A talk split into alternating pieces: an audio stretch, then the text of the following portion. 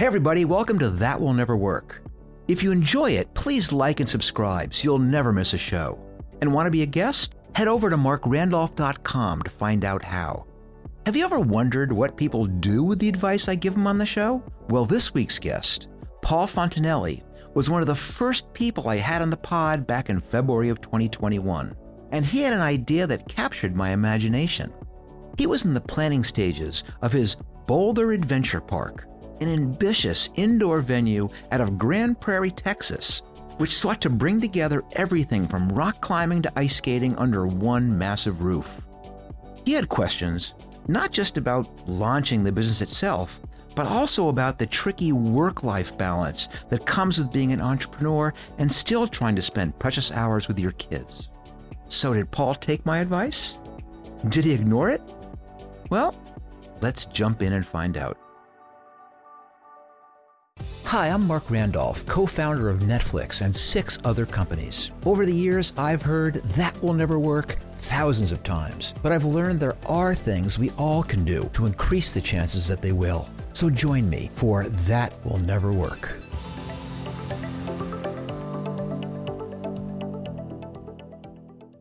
Hey, Paul, welcome back to That Will Never Work. I'm really eager. It's been almost a year, so I'm really eager to catch up with you, Paul, on here what has transpired since our last call. And I'm gathering there's been progress because at the time, this was all still something that was pretty much just on paper. Yeah, a lot has happened over the last year. You're, you're spot on. And why don't you remind people what it is you were uh, you're working on? So we are building an indoor adventure park here in Grand Prairie, Texas. It's called Bolder Adventure Park. And the theme of it is all the types of attractions you can experience outdoors in the mountains, like zip lines and rock climbing and those types of things are all going to be bundled inside uh, an adventure park here in Texas. And so when we first chatted a year ago, I was still very much in the final planning stages, but you know, capital raises were underway, seeking financing and kind of getting things ready. But since that time, we are now fully under construction and you know working towards an opening day. And when you say underway, I know how construction works. Basically, you just have bulldozers which drive around for about six months, and then, like in about a week, the whole thing pops up. I mean, is there anything above ground yet? Good question. Yeah, we are in the foundation pouring phase. So we're still in, we're at the tail end of that six months, but I know exactly what you're talking about.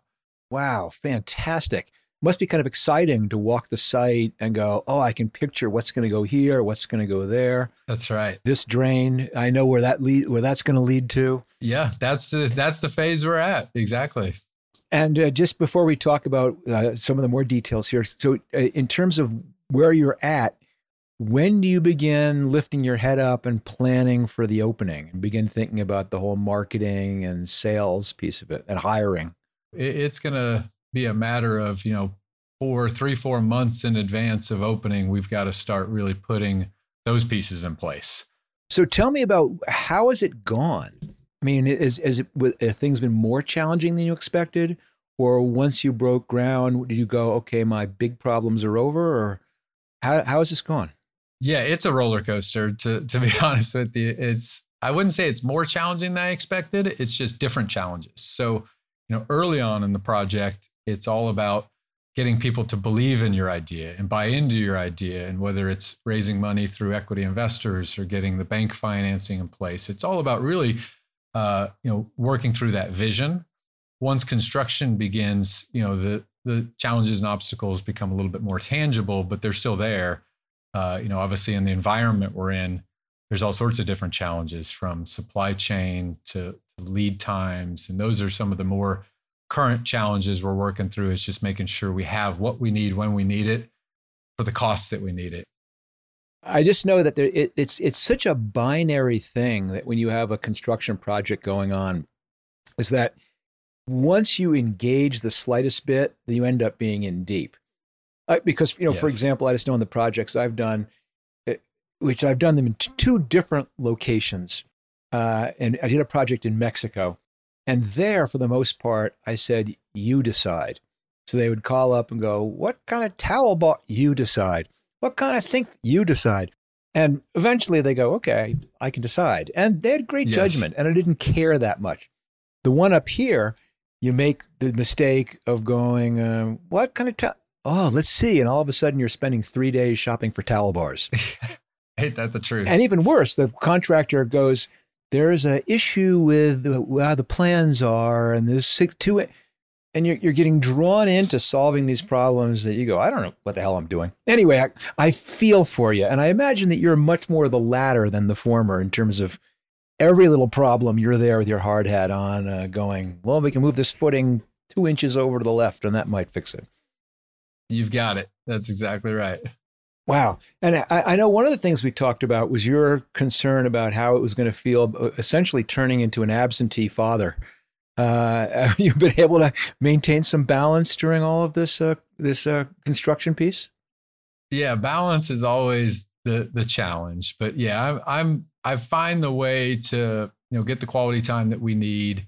Uh, my wife and I are always talking about that. We had a conversation today at lunch about that exact topic. So it's really a matter of, you know, what's the quality time? How do we allocate it? How do we communicate? Communication in any family is obviously paramount, but we're working through those and uh, you know still something on our mind but nothing that has completely fallen off uh, in, in, a tough way i imagine that this is yeah, here's another one of Marc randolph's ridiculous analogies so it's like you know i have three kids and so uh, for the very Same. first kid all of a sudden you're you know you get the great news that you're going to be a father and all of a sudden you have this nine month period of realizing your life is different and you're thinking about it and you're going, oh, this is kind of, boy, this is so much different. We can't do all the things we were doing before when before my wife was pregnant. And wow, then as soon as you have the kid, you're looking back on those nine months as halcyon days. You go, wow, that was easy compared to what it's like having the kid. So I'm imagining there's probably a similar dynamic now. So certainly managing the construction phase is brutal and intensive. But I'm maybe correct me if I'm wrong. I'm gathering they start at seven in the morning and they wrap it up at four yep. or five.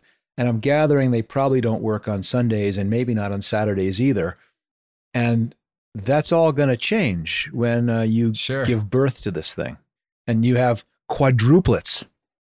Yeah. So the hours are the time of hours is spot on. Once we open, our business peak hours are the same time that the kids and the family are off. And that's where that original question last year kind of came in, thinking ahead of that.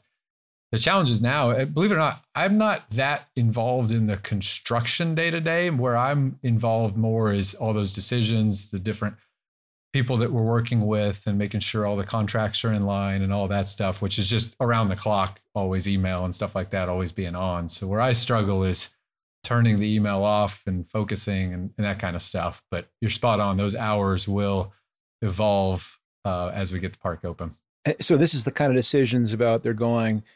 Well, we have the eight ounce cup, or we have the sure. nine and a quarter, and we have the wax treated cup, or you can get the ple- I mean, it's that it's that kind of stuff, right? Yeah. Luckily, I'm not that to that level of detail yet. Where where we're at. What's fun about our park is it's very unique. It's very different a lot of the attractions are custom designed. So our rock climbing features, our Via Ferrata uh, trekking, uh, all of that requires some level of input of what do we want the experience to actually be. So it's fun things like that where we get to decide, you know, what level of difficulty do we want to have, what uh, height do we want things to be at, and then you know when we talk about construction and building and budgets, how does that all come together? to bring to life the experience we have envisioned. So that that's probably more the level of detail I'm referring to is is on that type of stuff. And uh, hiring. I mean, I imagine yeah. you don't. You're not. Obviously, your hourly employees will take place you know, several months in advance of opening, but you've got to be thinking already about yes. who your general manager is, who your food and beverage man. I mean, the, the, the, your those people must need a a six to nine month uh, lead time. So, do you have them on board yet, or is that a, where's that in this in the process? No, that's what's so awesome about talking to you, Marc. Is you always get it. Like you're, you're spot on. Literally, the phone call before this that ended ten minutes ago was on that topic. And so we have a feasibility consultant that's been with us from the very beginning of the project that has tremendous experience in this industry. And that's what we were talking about. Um, we were talking about okay, what's the ramp up time needed? How do we identify them? The labor market's obviously really tough right now. So we want to give a little bit more time than perhaps we otherwise would.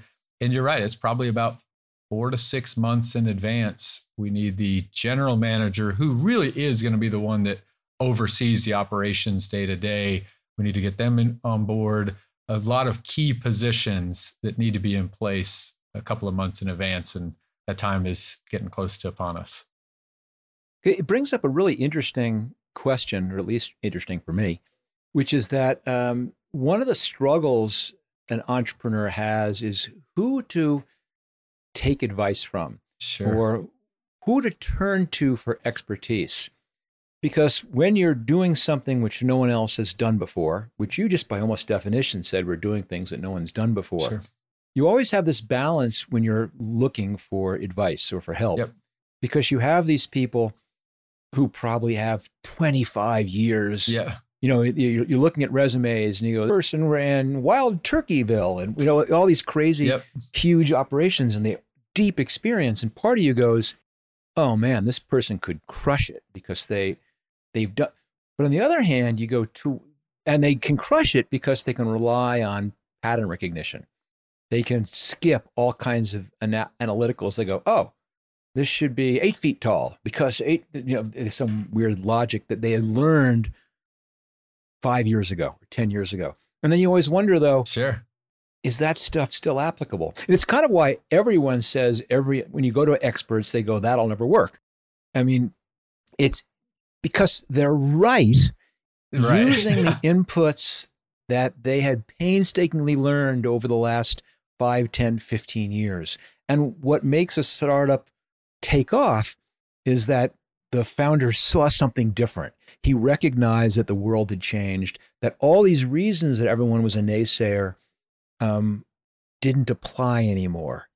And it required requires us confidence to go, no, even though everyone says we should do it this way, because it's always been done that way and always done that way for a reason, no, we're going to do it a bit differently. So it's a really interesting struggle about how you listen and take in the wisdom of people who've done it before, yeah, but not do what they say. And I'm wondering, as you're as, as a very practical application, what are the skills that you're going to look for in your general manager?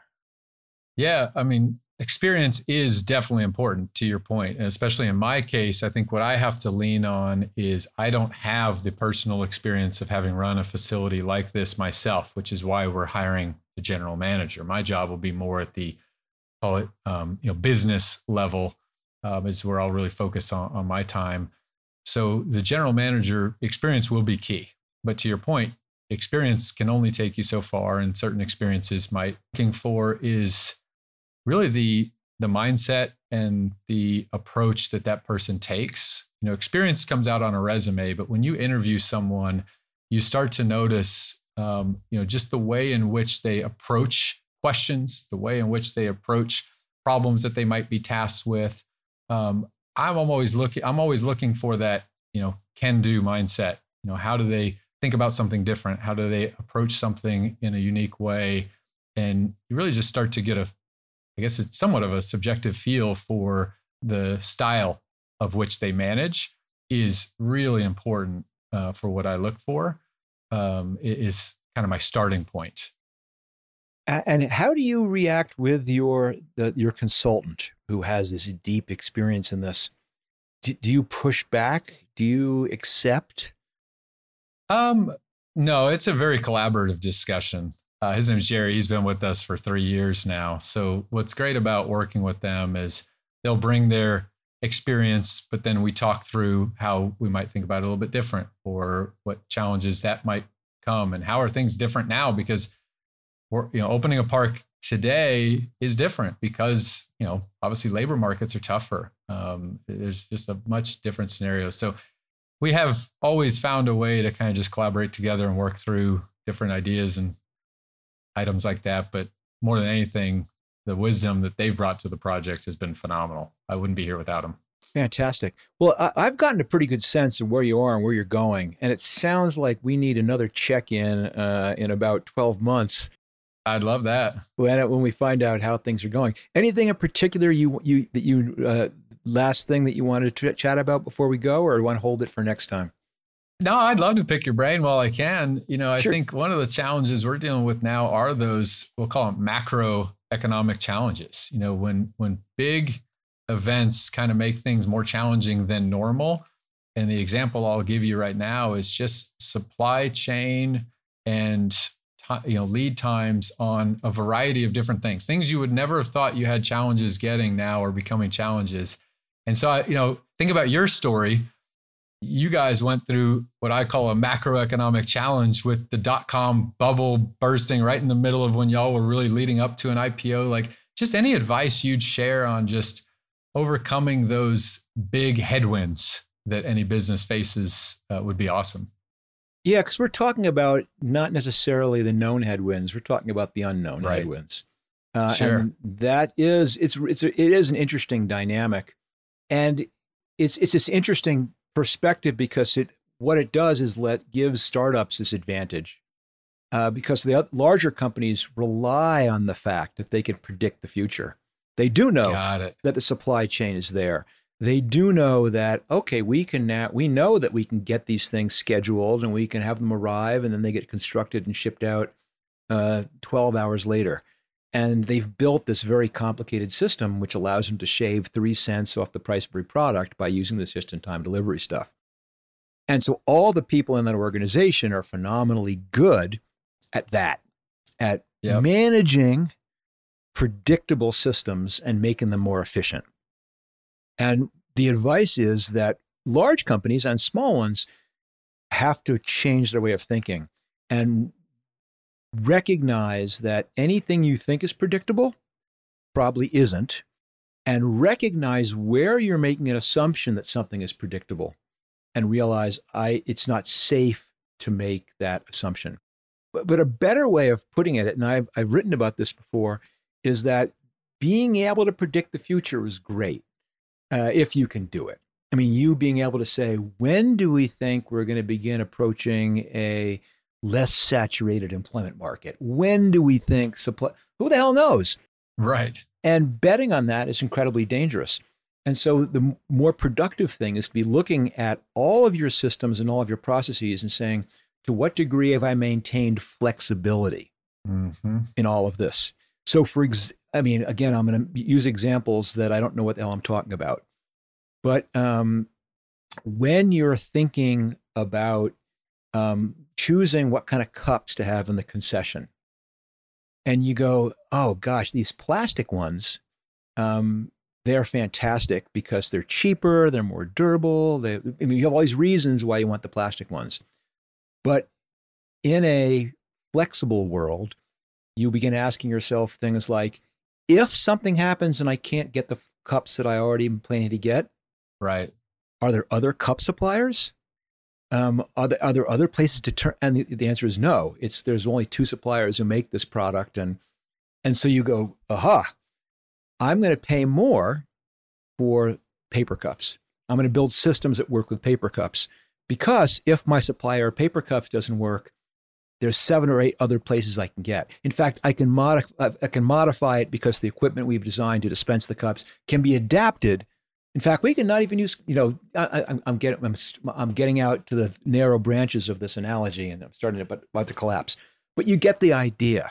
No, it's I that it. making making all of your design and business decisions based not on necessarily what's optimal for the things that used to be optimal. Yes. Which were things like efficiency, cost, and now you're saying at the almost at the very top of my list has to be flexibility because yes. something's going to go wrong I just don't know what it's going to be. But if I've built my systems to be flexible, I'm in a way better position to scramble. It's really good. Um, it, and it, it, it, it, it gets you, you, that, that thinking can go to every place into how you design your employee systems, how you design almost everything, um, building the sense of having it be flexible. Even as you're thinking about, as we're planning for opening, all right, we're gonna we're gonna go out and we're gonna again. Now I'm out in the thin branches again, so pardon me. But an example, you're, you're planning on the opening, and you go, we think we're gonna have a single price season pass or something like that, Uh, but then all of a sudden you get to the point and you go, oh shit, I'm only to be able to open with about two thirds of my attractions. Oh shit, I've already sold all these tickets. Now I'm, and you go, maybe I do something a little bit less optimal. That I don't push the season passes now, that I push the day passes now, even though I know that's not as effective based on what's happened in the fast, but it gives me a huge pricing flexibility. Yes. I don't have to scramble to meet commitments. I mean, again, don't take the No, specific ones because I don't know shit about the, the business. But it's this. The, in a nutshell, it's not trying to not trying to assume you know what the future is going to be and optimize for that. It's saying I'm assuming I'm not going to know what the future is going to be, and I'm going to build a system Yes. that lets me react to changes. Um, and it's going to cost a bit more. It's going to require a bit more juggling, but fundamentally, it will keep you hopefully from getting. You'll get bit in the ass, but you won't. You'll still be able to walk afterwards. No, There boy, now I'm really, really getting out there. In other words, it, it's going to hurt, but you, it, it's not. Won't be a fatal injury. It'll be That's a way great. that you can um, you can recover from, and you have a huge advantage um, because you're still starting. You're still figuring it out. You're still a startup. You think that way. Your consultant thinks that way.